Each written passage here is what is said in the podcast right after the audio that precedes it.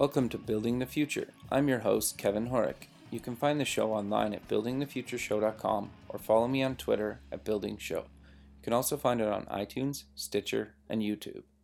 I'm excited to announce that I am now a brand ambassador for the Business Rock Summit in Manchester, England, April 21st and 22nd, where Steve Wozniak is headlining. More details at business-rocks.com. Welcome back to the show. Today we have Bob Fitz, founder and producer of SUP-X, the Startup Expo. Bob, welcome back to the show. Hey, thanks for having me again, Kevin. How are things today in Canada? Oh, pretty good. We're supposed to get a big snowfall today, but I can't complain because we haven't had really any snow yet this year. So, and it's almost the end of November. So, and it's in sunny Florida, right? I'm assuming it's sunny. Yeah. Well, actually, we're having a cold spell, but you would not like how I would describe a cold spell. Yeah. Do you have to put on like a jacket or something? Is that a cold spell down in Florida? Long pants, but you get the idea. Long pants. T-shirt, long pants. I got you. Yeah. Actually, that's exactly right. So anyway, good to be back on the show. Good to talk to you, and good to be seeing you here in a couple of months down at CPEX. Yeah, I'm excited about coming down and how things are coming together with that. So maybe just for our listeners, Bob has been on the show before. There's a previous episode on Building the Future Show where we kind of cover the full conference and kind of what it's all about, but I would still kind of like you to give the listener another overview of what exactly the Startup Expo is and kind of why you're doing it and why it's important. Yeah, well, the SUP-X, the Startup Expo, and if people are interested, they can go to sup-x.org. SUP-X is a two-day international conference and exposition for the early stage community. It's going to be in Fort Lauderdale, Florida, which is, for those who don't know exactly where that is, it's just 20 miles from Miami. They're basically the same thing. We have about 75,000 square feet at the convention center. It's a two-day event. We're expecting about 1,500 attendees from throughout North America. The first day is very intensive workshops. We have a women's forum for women entrepreneurs and women's investors, and the afternoon is very pragmatic workshops for entrepreneurs, and that makes for a long day. So then we have our opening reception. The next day is a conference. It's fairly traditional in structure, general sessions, keynotes, breakouts. Startup Canada is one of our partners. We have about 3 dozen entrepreneurs, focused nonprofits and also accelerators throughout North America that are our partners, helping us get the word out. We also have a startup competition. You just have to buy a ticket to the event, but the event's very cheap, and that's on purpose because the entrepreneurs are the star of the show, so you can get a ticket for only $99. We take the top 50 applicants to our startup competition, get a booth on our exhibit hall floor for free, next to our corporate paying sponsors. And then we'll have the very last general session is a fast pitch competition, and we award $50,000 in cash and prizes to the top three who placed in the top three of that. We're also arranging feeder startup competitions around the U.S. and Canada to feed into those 50 slots. So there are certain cities around North America that we're working with to identify a semifinalist from their area. And so there's a lot going on. It should be a really cool event. It's a great time of the year to be in South Florida. The weather is amazing here in Florida. It really is, down in the Miami area in February. And then, we'll have speakers from all over North America, investors and other people. And it should be a really cool event. We're super excited about it. If you look on the website on the speakers page, you can get a really good sense of the quality of the people that we've recruited so far to speak. We've recruited about half of the 55 speakers that we'll have by February. And then if you go on the sponsors page, you can kind of get a sense of the quality of the organizations that have chosen to affiliate with us. And we're proud of having them be our partners. Sure. No, that's awesome. What? Sorry, go ahead. I'm sorry.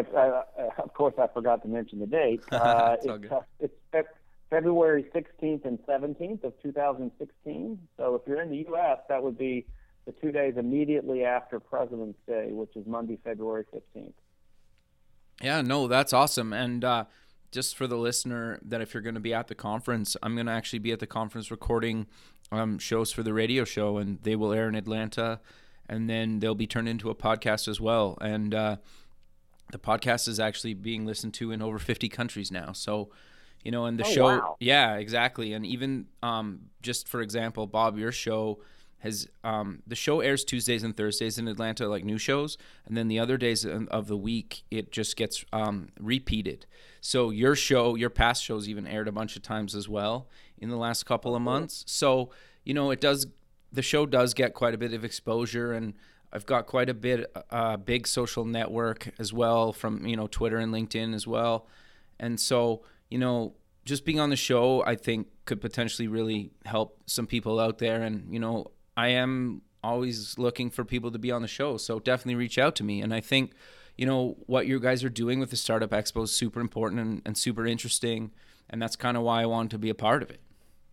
Well, that's very kind of you, first of all, and second of all, we're really pleased to have you as a partner.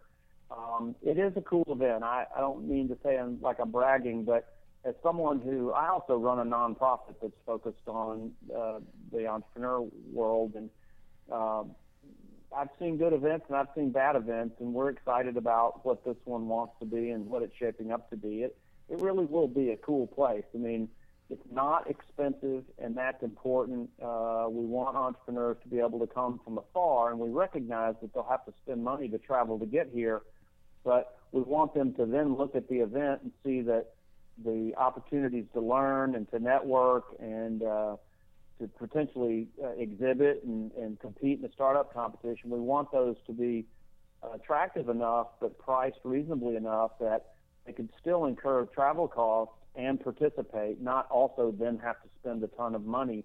And it'll be a nice, large event. So, you know, the scale is important because you'll meet, you know, really cool investors and other entrepreneurs and technologists and customers and all kinds of contacts from throughout U.S. and Canada. So we're really, really excited about it, and very glad that you're going to be down here helping.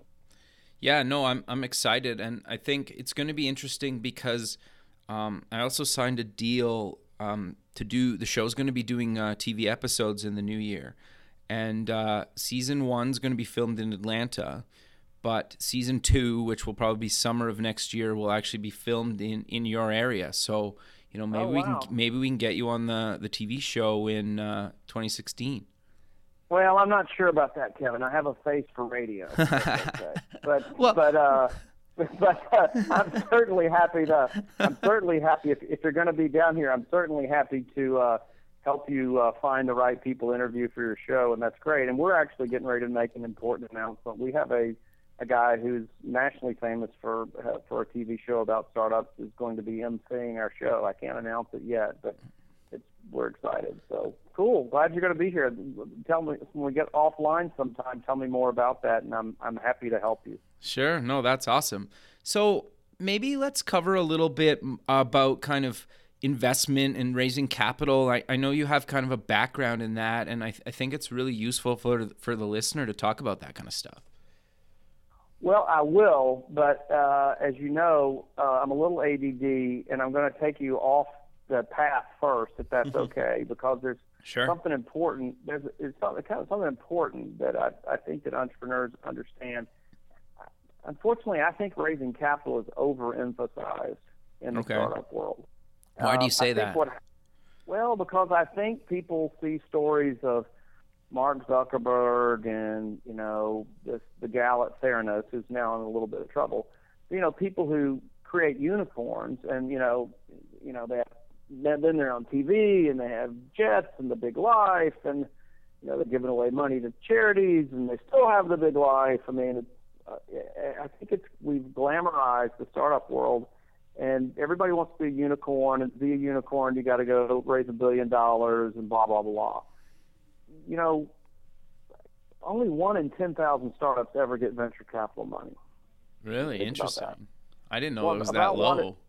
Yeah, it's that low, and you can go to the Angel Resource Institute or others, and there's, you know, people have their own research, but whether it's 1 in 10,000 or 1 in 1,000, it's not 1 in 100, it's not 1 in 10, and I think people think it is. Now, when I say these things, keep in mind that my full-time job, occupation, and passion is the startup world, so I never want to diminish enthusiasm, but I do think a dose of reality is important. And sure, you needn't. You needn't build the next Facebook or Google to create an incredibly cool company, you know. So, you know, and there's so much emphasis on raising money that I think what some people think is, oh, I put together a plan, and it's a really cool plan, and I'll put it on a piece of paper, and then I'll go raise money around it, and then we'll do everything. And, you know, that couldn't be further from how you really go about doing it. And so you wanted to start talk about raising capital, and we can talk about the proper way to do it. But more and more, I see, you know, what we call now wantrepreneurs. Yep. So we see wantrepreneurs who really just want to hang out in the co-work space and act like they're entrepreneurs, and then. And then we see what I call bong hit businesses. Okay. which are like, you know, dude, wouldn't it be great if we had this app where you could make this, you know, gorgeous waitress appear with our Heineken without ever leaving our bar stool? And they're really, and by the way, I see that app about 5 times a year, so it's really an example. I was just not just being funny, but that's hilarious. But so my point is that an idea, a really good idea, actually. A really good idea and a business aren't the same thing. Sure.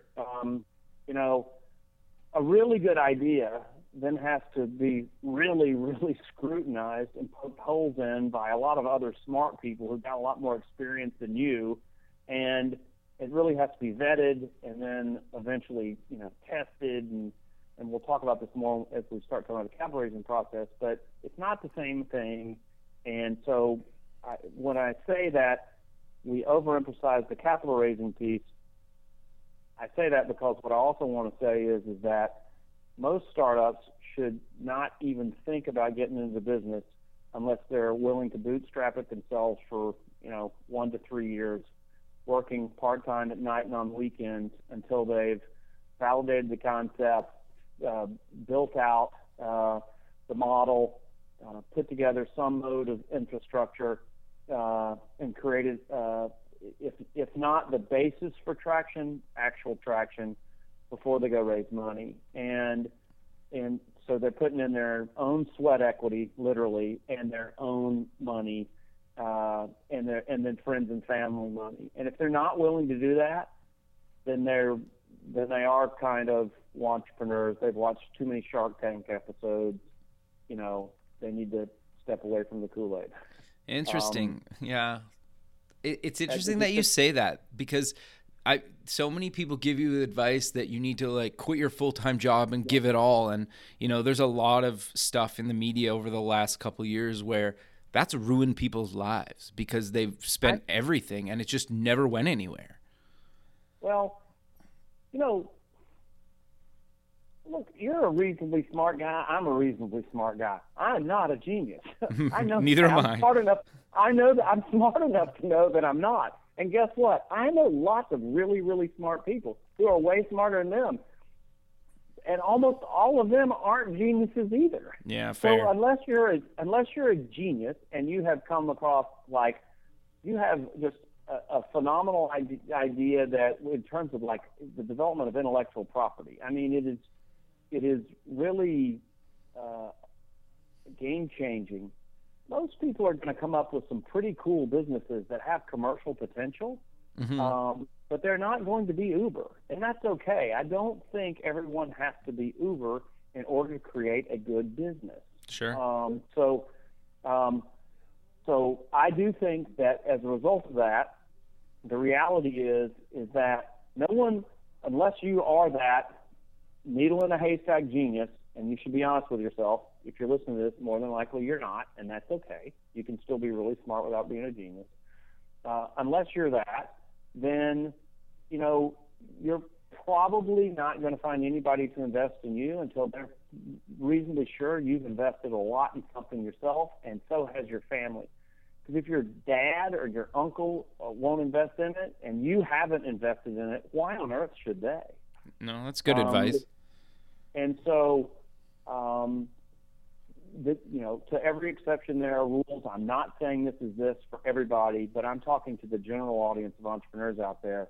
You better be prepared to bootstrap it, and, you know, you're more like the what the model was 20 years ago, which is the guy in the well, then it would be the guy in the garage, but now it's a guy and a gal wherever, probably a Starbucks actually, but not in the garage, but you know, it's going to be something that you do at night and weekends until it develops enough that you can actually then try to raise enough money to make the leap. So that's a really long-winded introduction about raising capital.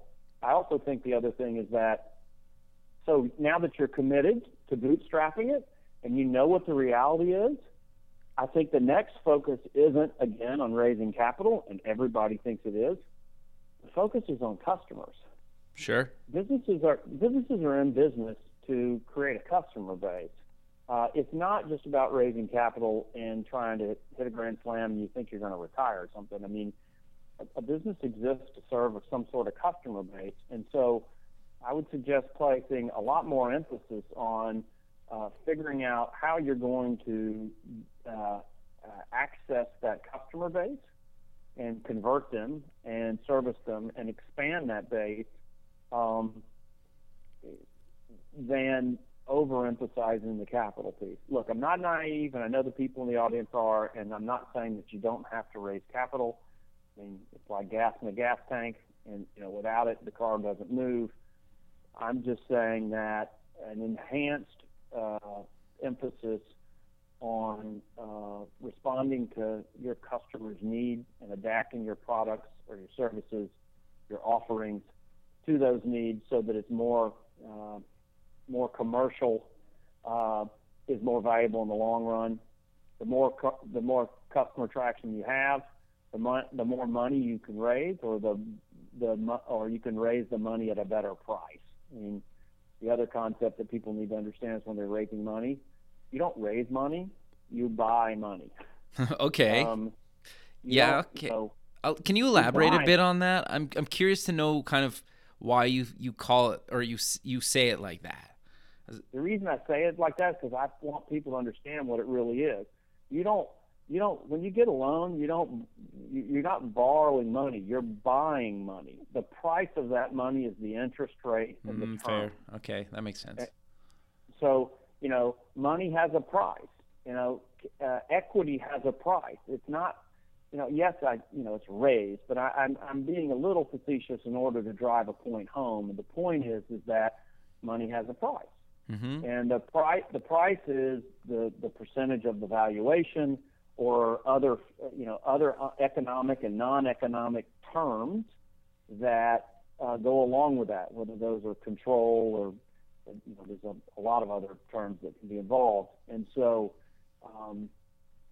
it's important to understand that the stronger your business is, typically because of the traction it has, the more you can control those prices and those terms. And again, just another reason to emphasize commercializing the product. It needs to be a higher emphasis than the one that the startup world kind of glamorizes about, you know, raising capital and being on Shark Tank and creating the next unicorn. So, look, that's my old guy speech, Kevin. You got a 10-minute answer before we're not even talking about raising capital, but that was the that's the long-winded caveat that I wish people would pay more attention to. No, but I think that's good advice. I think that's really good advice, because I think you're right. So many people's business model is, well, do you have any customers? Well, no, I'm just going to sell my big idea to, you know, Twitter, Facebook, or Google. And you're like, well, their biggest business is customers or users, I guess. So I think it's really good advice. Well, we'd all have great businesses if someone would give us a $50 million marketing budget, no, wouldn't we? Sure, of course. I mean, you know, so and one other concept to understand to people about how the their ideas in the venture world work. Not angel, but like venture, you know. So just so people understand. Do you maybe want to cover here, what the difference between venture and angel is? I think some people don't really understand that. So like the progression about how money is typically categorized along the way is, you know, there's your sweat equity, which is, you know, whatever you're putting in of your own time and bootstrapping it, which is your own money.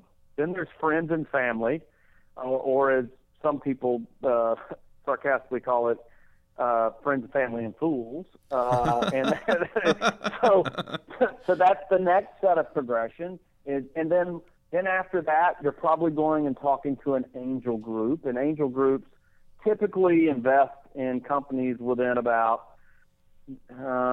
90 minutes to 3 hours from where they're located. And that's because they're hands-on. They want to be involved, and involved doesn't mean just monitor progress. I think people need to understand that, you know, you want people to be involved because we all only know what we know, and so you want people involved. You know, not only is money has a price, but when you go raise money, you're looking for a partner. Sure. It's not like taking your company public, which is totally different. That's way at the other end of the spectrum. But in the early stages of your company, you're looking for partners who are also investing in you, so they know the vertical you're in. So if you're in, some kind of consumer good, then you might want a guy on your board who used to be at, Procter and Gamble or PepsiCo or something like that. So you're looking at people that have commercial contacts that would benefit your company, or they have, if you're a software company, they understand, about software development and distribution. You're looking for expertise that accompanies that money. So again, now you've invested, you've bootstrapped, then there's friends and family, then there are angels, and they're going to invest on a regional basis. And now we have what are called seed series funds, which are a relatively new phenomenon, and that is, it used to be you kind of did the friends, family, and angel stuff, and then eventually got big enough and you went and tried to raise VC money, and now there's kind of more seed series, which is, these are funds, and they're typically put together by either what people refer to as super angels or VCs themselves, who they're smaller funds and invest smaller dollar amounts. So they might put out money in $50,000 to $1 million chunks. Okay. And that's called seed. And then after seed series, you go to what's more traditionally referred to as venture capital, even though technically all of this is. But and venture capital is when you go and raise what you're called your A round. And your A round, depending on which vertical you're in, et cetera, the characteristics of your business are different. But by the time you've gone to get an A round, you either have significant revenues, or you do have significant revenues, and your pathway to profitability is visible, although it could be a ways off. The path itself is pretty well known, and that's broad and not entirely accurate as to the breakdowns, but that's generally the path. And then once you have a Series A, you can have a Series A, B, C, D. It can go pretty deep into the alphabet, and then eventually a company is typically, taken public or, permanently private if someone wants to keep it that way. Typically not through a fund, though. That's it. That's kind of that's broadly the progression. Sure. But most people aren't going to get deep in that alphabet, is my point. Sure. No, that makes total sense. So let's say I have a company and I, kind of boot sweat equity it, and it's been around for a couple of years. I have some customers, maybe I'm not quite profitable, or maybe I am, and I do want to kind of get a little bit of investment. What do investors kind of want to see at that kind of early stages? And maybe we cover kind of what investors want to see at each one of the kind of investment stages. Sure. So, you've done the friends and family thing, and you've raised say $50,000, and you've put your own money in it. Now it's time to raise a more substantial amount to further establish the product market fit and to help you develop some small amount of infrastructure. And part of that might just be simply converting you from an unpaid to a paid employee and giving you some more marketing dollars to hire somebody, you know, to come on full-time to help market. But it's basically to take the garage into more of an operating business. Right. And so you're going to go raise, you know, angel rounds can be, you know, as small as, say, $25,000 to $50,000, and they could be up to several $100,000. And if that's the case, you know, you're not raising from one angel group for the most part. You're probably going several places because they're, in general, angels groups, unless you're in, say, New York or Silicon Valley, most regional angel groups don't have the ability to, you know, put in, you know, $200,000, $300,000, $400,000, $500,000 into something. Sure. And so it'll be spread out. So you're looking at, you know, a max of a couple $100,000 from an angel round. Okay. Typically. And how do you pitch that, or how do you reach out to kind of an angel round or group? Well, angel, you know, depending on where you live, I mean, some of this stuff, you know, you just Google, you know, angel groups in, you know, whatever your area sure. is, okay. you know, Atlanta or whatever, and you can find angel groups throughout. And then the more research you do, the better. You really need to understand what do they like to invest in, what verticals are in and what verticals are out. It does no good for you to have a, you know, medical device company idea and you're going and trying to raise money from a company that, well, doesn't do medical devices. So sure. I mean, do a little bit of research, find out who the groups are, read their website. If it doesn't say explicitly, and it's possible most of them should, if it doesn't say explicitly what they do and don't invest in, call the executive director, you know, send them an email, find out more. Then you want to find out, you know, what if they do, you know, invest in your vertical, when's the last time they did it? You know, you just want to get a sense of the activity of the organization. Sure. You know, there's some angel groups that are pretty sleepy, and there's some angel groups that are pretty active. You know, you don't want to, you know, you need to be talking to a lot of people in the process because it's a great way to meet people, and people in the angel world are typically benevolent and helpful, and so, you know, making contacts is important.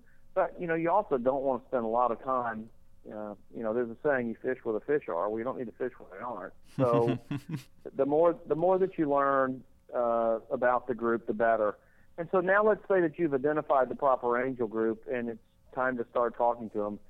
Usually just the conversation happens in a couple of ways. First of all, it's important that a warm introduction, like most things in life, is a lot easier than a cold introduction. Sure. So if you know somebody that knows somebody, and they can take a look, that's helpful. But I will say that a lot of the angel groups that are really busy, unless you really know someone really closely who's on the board and you get them to kind of almost sponsor or champion, I guess is a better term, champion your deal, most angel groups in at least large cities are so active they see hundreds and hundreds of deals a year that unless you have a really strong relationship where someone can spend time with you personally and decide that they're interested in the deal for their group or even themselves personally and champion it to the group to at least let you come pitch. And that's hard to do because most people aren't going to have those relationships. Most of these groups are so busy that they'll do one of two things. They'll say, okay, email us a pitch deck, and I'll explain about pitch decks in a minute. Okay. Or they'll say, oh, well, go apply to our Gust portal, for instance. Gust is a online angel community investment tool, that portal really, that just a huge percentage of angel groups in the United States use, and there's others, Ventures 360, et cetera.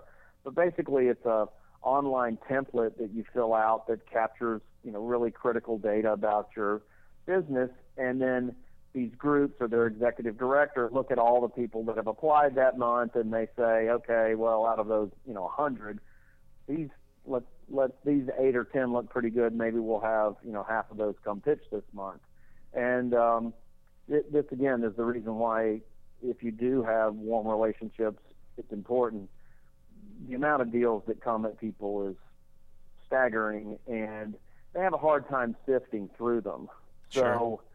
So just keep in mind that it's hard to get in front of these. So that's the Gust portal. Now, some groups will say, send us a deck, you know, a pitch deck. Mm-hmm. And,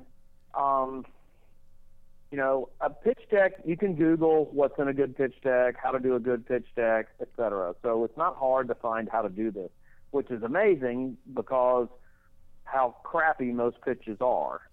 They're really bad, and they needn't be when there's so many examples out there of what a good deck should look like. But most of them are not good. Now, sometimes they're not good because the person running the business doesn't have kind of marketing and presentation skills. So you might have a guy who's a great software developer who's got a great idea, and it really is great, but that person is, you know, kind of probably of an engineering or technical perspective and hasn't put together a lot of presentations in some cases. And the problem with that is that a lot of good ideas will not get seen as a result of that. So someone involved in your process needs to know how to put together a decent deck. So what is a decent deck? Sorry to interrupt you, but I'm curious then, would you potentially get somebody else to pitch your company if you're not very good at public speaking? I don't think so. And no. The reason is that you're just going to – look, if you're going to be a business owner, there's many things you're going to have to be, and being better at presentations is one of them you're going to have to learn how to be. Now, you might need to have – look, all good partnerships are based on people having complementary skill sets. Right. If you're a hyper-tech guy, then, you know, somewhere in your team is going to need to be more of a business ops kind of marketing guy. Sure. And so maybe that's the guy that pitches, and then you're at the pitch too, but you're there when they start asking questions about, okay, so how does the, you know, whatever your IP is, how does it work? And then, you know, you can answer it in, you know, in geek speak. But someone's got to speak English in that room. Sure. And so, if your point is, should it be outsourced? The answer is it can't be outsourced. No one has the passion like an insider. No, fair. And so someone on your team does have to be able to speak it. But a deck is never longer than 15 slides, and the first page is the cover, and the last page is your contact information. So you're really talking 13 pages or slides of what I call the meat. Okay. And those are, there's people, depending on what you're talking about, the order can be kind of different. But in general, it's pretty linear and very basic. I mean, what is the problem to be solved? Okay. You know, what is the business problem that's being someone needs to figure out a way to solve it in a better manner? What is the problem? Okay. What's the problem? Second, what is it that you're offering to do to solve it? And that can be a slide or two. Who is the team? And keep in mind, for most startups, people are investing in the team every bit as much as they are the idea, because the team is what is the likelihood that this great idea ever comes to pass? Sure. Now, how is this thing ever going to get done? So, you know, headshots, bios of all the key players and what their roles are in the company. What's the market like? You know, who are your competitors? Why is your offering, and how is your offering different? And a lot of times this is kind of a grid with check marks, you know, these are the key things, and here each of the columns is the companies, and there's check marks, and inevitably the company in the deck has more check marks than everybody else, but at least it's comparative. Right. What's your go-to-market strategy? And this is probably gets more overlooked than anything else. Okay, great. You've defined the problem, you understand the market, and you've told us what the solution is. How's that going to happen? And that's what people never think through. But distribution is so hard, yet people don't pay much attention to it. How are you actually going to get from your office desktop into customers' hands? Is it going through value-added resellers? Are you going to do inbound marketing? Is there a digital marketing strategy? Is there a traditional marketing strategy? What is the marketing plan? How's it going to get sold? So is that kind of tying into your point about, figuring out your customer base based on kind of bootstrapping for, a year or 2 to 3 years or whatever that timeline is, because then that kind of answers that question. You're like, well, I already defined the market. I have the market. Is that kind of fair to say? Yeah, it is. And I not everybody needs to test their product for, 2 or 3 years, but sure. Look, you do need to have, some proof of concept is what it's called. And proof of concept is not, I talked to my 20 aunts, uncles, cousins, and best friends, and they loved it. Proof of concept is, okay, well, we actually, we use SurveyMonkey, which would be a simple way, around with some pretty well thought out questions that weren't designed necessarily just by us, or we actually, did test research, or we built a prototype and had it used by the following groups, or, you need actual customer experience. Your investors are going to want to see that, and the more proof of concept, the more viable you are, the more investable you are. You need that too. Forget the investors. You need the feedback of that experience. But anyway, the go-to-market strategy section of most decks is what's overlooked the most, and it's what I think most entrepreneurs overlook, and that is, okay, how does nifty idea get converted to cash? Sure. And it's much, much harder than people think. Your go-to-market strategy, and then also, what are the economics of all this? Your deck should at least have kind of a high-level plan, say a 3 to 5 year outlook with, 10 to 15 line items on it of revenues and expenses. It doesn't have to be, 50. It needs to be more than 3. Okay. And then it shows the progression of growth and, in your revenues and your key number of customers or adoptions. You need to understand what the right metrics are about your business. And some of them can be soft. That's okay. But it needs to be more than eyeballs. And some of it needs to be hard. It needs to be actual numbers. Everyone understands that your numbers are wrong. Right. Everybody gets that. Your projections are always wrong, but they need to be intellectually defensible. Okay, that makes sense. They need to be these are intelligent, well thought through plans that are based on reasonable, good assumptions. Look, there's a bit of a marketing game that goes on with this page, and it's kind of a double-edged sword. The truth of the matter is that there needs to be enough activity in those projections over a 5-year period that it excites people. It needs to move their needle, so to speak. Fair. So you are marketing a little bit here. On the other hand, I saw a deck recently where the person showed, I think it was 10 times growth 5 years in a row. I'm not good at math, whatever that is. It's just crazy. And that was across, the revenue metric and the customers adopted. It was just, went from, 4 people to 400,000 in 4 years or something. And that's laughable. And so you kind of have to, you need to be sensible. It needs to be sensible based off some intelligent assumptions. and look, everybody expects some optimism. And again, you want to show the needle moving, but don't make it a joke. Yeah, that makes sense. That's really good advice, actually. But most people, you'd think so, but the steepness of the hockey stick you typically see, it's what people call it because that's how the projections look like, a hockey stick. Yeah. It's so steep, too often it's kind of silly. I'm trying to think what I missed. I mean, those are the key components, really. And then the other thing is, what's the ask? How much are you trying to raise, and what would it be used for?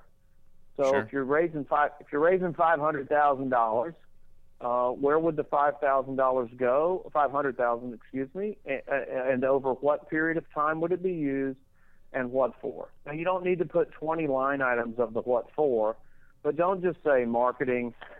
It needs to have a little more depth than that, where the investor will understand. Okay, this is how the money's going to be used.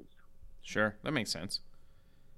So, and it's interesting to me because what you just talked about, I watch Shark Tank pretty much weekly, and it is interesting to me how many people kind of just blow this whole thing. You're right, it is, and sometimes the sharks just tear them apart because they're like, there's no way our company's worth anything, or and they're saying it's worth $4 million or something.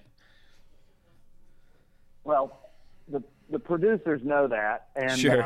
They have to bring on a couple of bozos or people that look like they would be more appropriately contestants on The Price Is Right than these hyper enthusiastic people in costumes and who have some loony idea about something, because that adds to the entertainment value. But you'd be surprised, that aside, you'd be surprised how even in normal angel meetings, some of the ideas aren't as vetted as you would have expected. Interesting. Huh. Oh, that's a lot to consume. I'm just trying to think about this as we, kind of talk about this, and just kind of, just in my own experience, it's interesting how you talk about this stuff, and how important it really is to make sure that when you're pitching, you need to make sure that you've, done your homework, done your research. And I think one of the big things that people forget is, and you mentioned earlier, is make sure you do your research on people who are looking to invest, because you're right. If they don't invest in medical devices and you're looking to do something in the medical space, you might have missed the boat. But I find some people just want to get money from anybody, and they don't really care, and they don't really realize that could be really hurtful to their business. Yeah, you only have so much time, so, do your own research. The other reason I'd tell you to do your research, besides making sure that you're pitching to the appropriate group for you, is, again, this is back what I'm saying before, at that stage, you're not just looking for money. You're looking for the right partner. Whoever invests in you is going to be pretty involved in your business. Sure. They'll have a board seat. They're going to want to meet with you frequently. You're going to want to meet with them frequently. You want their commercial connections, their advice. You're just not. It's unrealistic for people to think that the way the process works is you raise money, and they give you money, and then you send them financial reports, and that's it. You really don't want that, even though you might think you do, and that's not how it really works, even if you wanted it to work that way. So you're looking for people whose skill sets, career history, connections, all are additive to the equation of trying to make you successful. And you need to be prepared to have them in your life, which should also tell you that when you go through that negotiating period, you should be, when you have to start negotiating your documents, you'll have interest that you want a smart attorney to help you negotiate, and that's critical because you don't know the stuff, and even if you read, Brad Feld's Venture Deals, you're not going to learn enough to really negotiate a good deal. You're going to need a good attorney, but how somebody negotiates with you should tell you also about whether or not you want them as a partner. Sure, and probably how interested they are in your actual business. Yeah, because, look, it's the beginning. This is the beginning of the relationship. So if the negotiation process, you, for whatever reason, it starts giving you a lot of heartburn, well, you know, maybe you don't need to keep going down the path. Maybe that's the indicator that it's probably not a good fit. Now, some of this could be a function of, typically for a lot of entrepreneurs are newer to business, it might be your own discomfort or lack of understanding, et cetera. So make sure that it's not about you, that, you know, you need to be educated on the process and make sure that your discomfort is valid and not some function of your own, you know, shortcoming. But if it is valid, then pay attention to your gut because you're stuck with these people. So, you know, you want to make sure that whoever you end up having your partner is somebody that you want to have as they're your partner and you're involved with them. Sure. Well, and it could be years, right? You're getting married. Yeah. You're basically getting, you know, married in business, and just like the real world, divorces are difficult. They're sure. You know, they're messy. So. No, I think that's awesome advice, and sadly, Bob, we're out of time. But I talk too much. We always run out of time. No, it's good. The thing is, it's good content. It's interesting.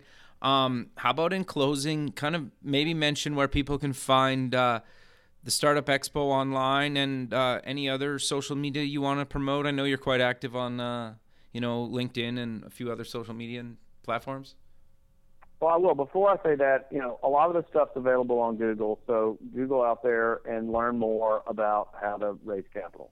Sure. In terms of SUP-X, the Startup Expo, again, our website is sup-x.org. You can follow us on Twitter at the SUP-X, which is just at the SUPX. And I love it. I love meeting people on LinkedIn, so you can please invite me to join you on LinkedIn. I'm Bob Fitz, and with SUP-X, the Startup Expo, I have over 22,000 LinkedIn connections all over the world, and they're all in the startup space, and I enjoy meeting others, so I'd be happy to connect on LinkedIn as well. We have a Facebook page for SUP-X, also an Instagram account, and I couldn't tell you how to find either if I had to. Well, I'll post. My marketing director will not be happy about that. I'm sure you could find us there if you wanted to. And actually, if you look on our website, the social media links may be there. Sure, I will also put all these links in the show notes. And I think that's interesting just to maybe mention quick is. You and I connected on LinkedIn. We didn't know each other outside of LinkedIn before, right? And we met, what was it, May? No, it got to be May, June, somewhere in there. And you and I are diagonally about as far across as you can get from one another in North America, but that was just on LinkedIn. I spend an hour and a half on LinkedIn every morning, every day of the week of the year. Really? Connecting with people that are in, you know, LinkedIn sends you this thing called people you may know, and if they're a startup or they're, you know, in the VC or the angel world or they're in accelerators or incubators or organizations like Startup Canada, and I, you know, we obviously have similar interests, and I write them a personal invitation and ask them to connect, and lots don't and lots do, and that's how you and I met. And yeah, it is amazing, Kevin, how many of our speakers that where they came from as well, which tells you, look, from a user interface standpoint, you know, LinkedIn has a lot of things to be desired. Sure. Yeah. In terms of a tool itself, I'm an enormous advocate of it. I've met so many awesome people, and so many of them are a part of SUP-X and other things that I do. I think it's a cool tool. If you, in the more you use it, the more you learn better ways to use it too. Totally, I'm the same way. Like I think I'm at almost 12,000 LinkedIn connections now, and I use it all the time. And I kind of do. I don't do it daily, but I kind of go through, days every, maybe a couple times a month where I'll just heavily kind of connect with people and like-minded people, and it's. in a lot of cases, well, it's how I met you. It's how I got the radio show. It's how I got my book deal. It's how, you know, it's all through LinkedIn for the most part. It's a powerful tool. The one other thing I'll say real quick before we cut off, and I know you got to go, if people do go to our website, go to the press page and click on the newsletters. We have newsletters we send out every 2 weeks to about 25,000 people throughout North America who are in the startup space.